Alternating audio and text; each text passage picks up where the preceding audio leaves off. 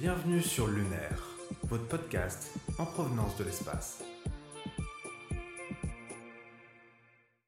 Bonjour et bienvenue dans un nouvel épisode de Lunaire.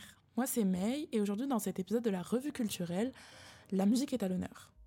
Euh, c'est un sujet un peu déroutant, je vous avoue, parce qu'il n'y a pas de, son dans l'espace, mais euh, ce n'est et ce n'était absolument pas un frein pour les amoureux de la musique à travers l'histoire.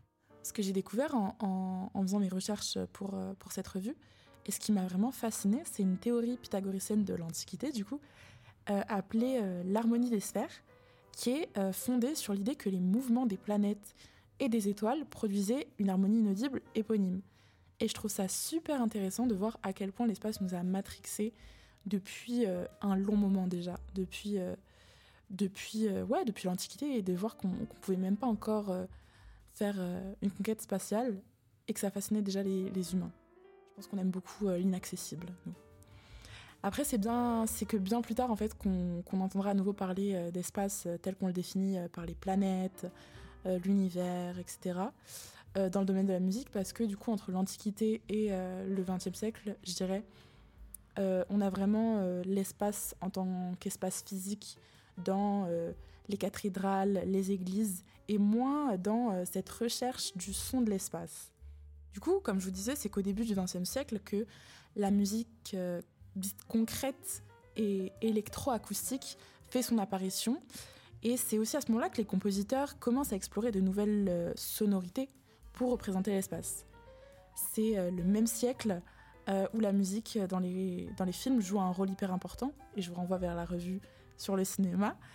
Euh, et c'est hyper important dans la représentation de l'espace dans la culture populaire.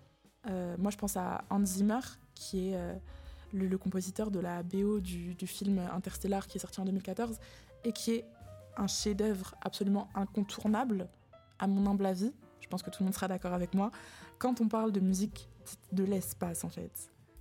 De nos jours, ça va être plus techniquement qu'on cherche à créer une sensation sidérale en utilisant des technologies numériques et des techniques de spatialisation sonore euh, pour vraiment créer une expérience sensorielle euh, immersive pour les auditeurs. Je pense que vous connaissez tous la 4D audio. Ça a été vachement euh, poussé il y a, je crois, 2-3 ans.